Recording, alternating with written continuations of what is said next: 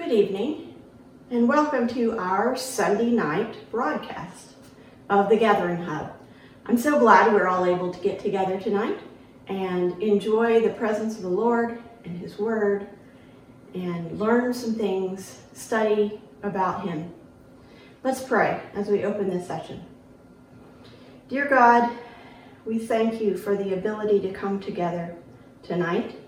We thank you for the freedom that we have to worship you in our homes. We thank you for this technological ability that's been given us to be able to communicate and still be together as the body of Christ. Help us to learn something tonight and leave a little different than we came. In Jesus' name we pray, amen. I am uh, addressing an area tonight in our fourth of July barbecue week about sacred cows. And we had a little fun coming up with that, and we had a lot of laughs. Uh, but really, there are things that we think are sacred or are very important in our culture. And I use that word intentionally.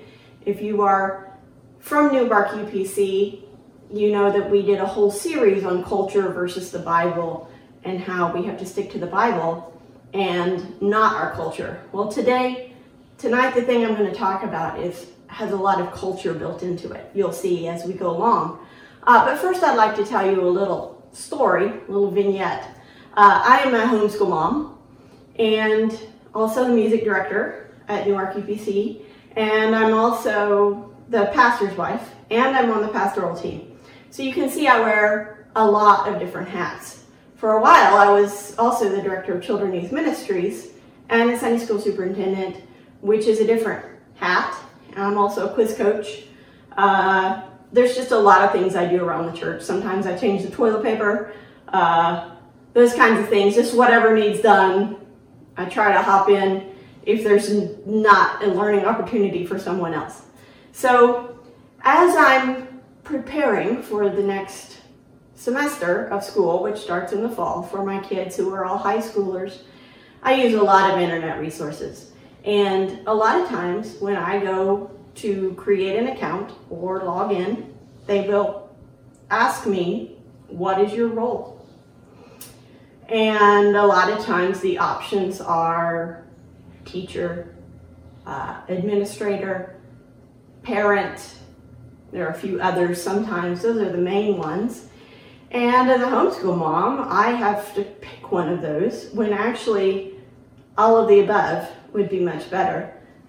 They could even throw bus driver and school nurse in there, and I would still be all of that. Oh, I forgot to add that I, I am trained as a nurse. So there's just a lot of hats that I wear, and I have to pick one for a lot of these websites. Um, and depending on what I, I think they're asking for is what I say. The reason I think they're asking, maybe they're just doing a demographic survey, but maybe, I hope, they're going to tailor that website and my experience with it to who I am. So maybe for an administrator, they would do one thing, and for a teacher, they would give other options, and for a parent, they might give a totally different set of options, and they need to know which one of those fits me. There are places in our culture where we need to have positions. Um, when I go to the doctor, I need to know who is the doctor and who is the nurse and who is the housekeeper, because I don't want the housekeeper treating me for my condition, and I don't think it's good use of the doctor to have them mopping the floors. Not that the doctor couldn't mop the floors, and not that the housekeeper couldn't become a doctor after many years of training. It's just a matter of what their role is in our society. And that's not necessarily a bad thing, because we need to know who is who. As I said, I'm the music director at church. I used to be Children's Youth Ministries director. For each of those, I have a job description so that I know what I'm supposed to be doing. I stay in my lane. I do my job. I don't try to do someone else's, and I don't neglect mine while I'm trying to do someone else's, because it's very clear what my role is. And it's very helpful in society to have, to know who's doing what. So tonight, keep that in mind as I read this scripture. In Matthew twenty-three, Jesus is dealing with a topic he deals with a lot. Actually, an audience he deals with a lot. He's talking to the Pharisees and the scribes, and he's talking about the Pharisees and the scribes. These were the religious higher-ups. These were the people who um, told people what to do about religion. So he says about the Pharisees and scribes, and they love to sit at the head table at banquets and in the seats of honor in the synagogues. I've been to a number of banquets in my time, and there usually is a head table. This is something that is still applicable in our world today. Um, everything from wedding to, to an event where something is being celebrated, there's almost always a head table. And these people love to sit at the head table. And in the synagogue, in the church, what we would call church today, um, they wanted to have the seats of honor. So the big, the biggest seat on the platform, that's the one they wanted. They love to receive respectful greetings as they walk in the marketplaces and to be called rabbi. Now, rabbi is not a word we use much today. It's a Jewish word. Uh, it's still used in the Jewish context, but we don't use it in Christianity much today. Uh, but it means basically master or teacher. So these people loved to walk through the marketplace and everybody say, call them by this honorific title.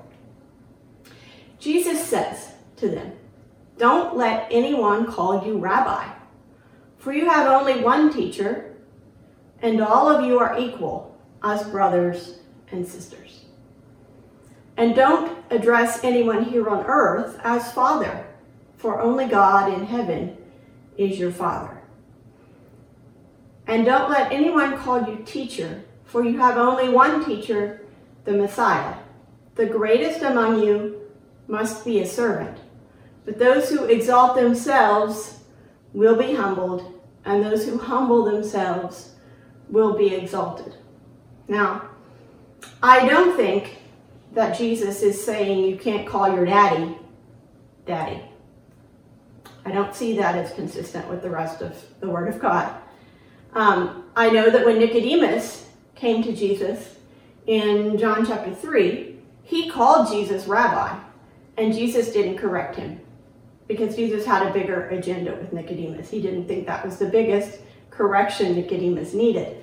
So this is a, this is a part of scripture that needs to be taken in context, and it has to be balanced with the rest of the Word of God.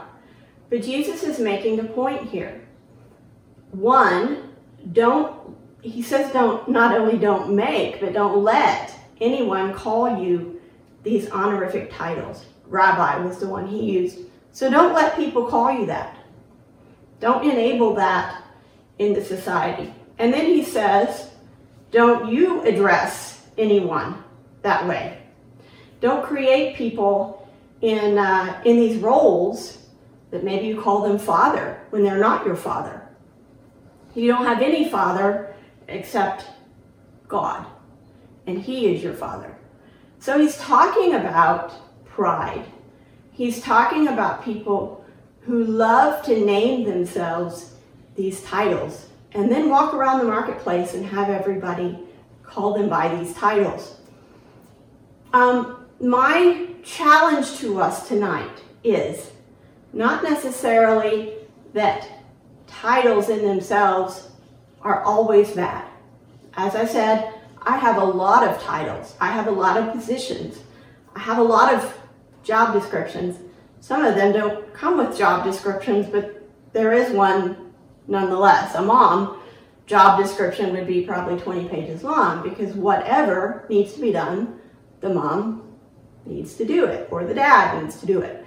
The dad's job description is just as long, but um, my kids need to know that I'm their mom.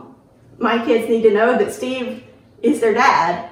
So we each have things that we do within the household, and, and uh, ours is pretty traditional, but it wouldn't have to be.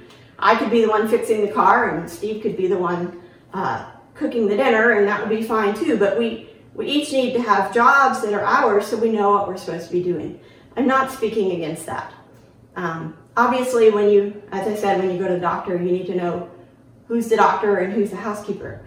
When you're uh, in college, you need to know who is the T A, who is the professor, and who is the student, because each of those have different things to do.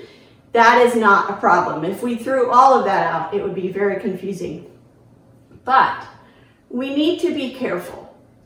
And this is what Jesus is saying, because sometimes these titles can feed into something in us. It's not necessarily that the title itself is the problem. It's that the pride within us is the problem. And this is a symptom.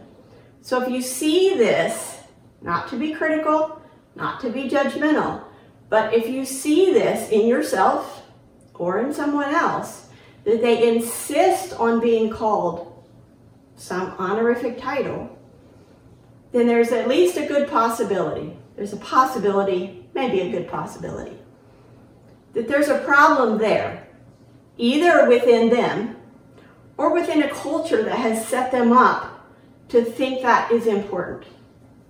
Um, Another thing that happens in the body of Christ is these other titles that come out of um, come out of pretty much Ephesians, where people will name themselves one of the things in the in the list that uh, Paul speaks of.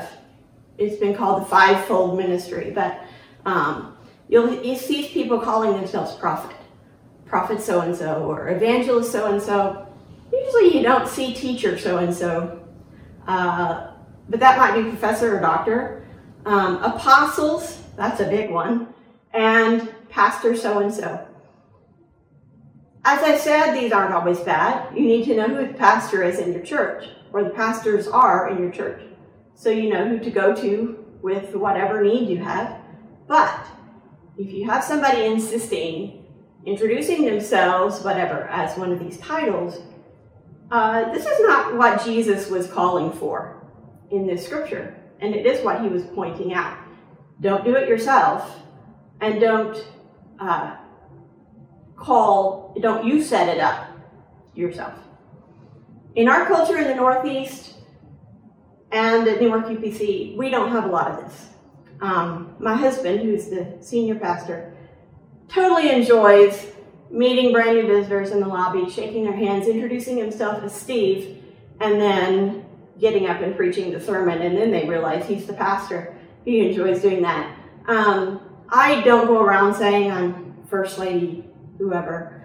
I, I just do what I'm supposed to do, and I figure they'll figure it out, and they usually do.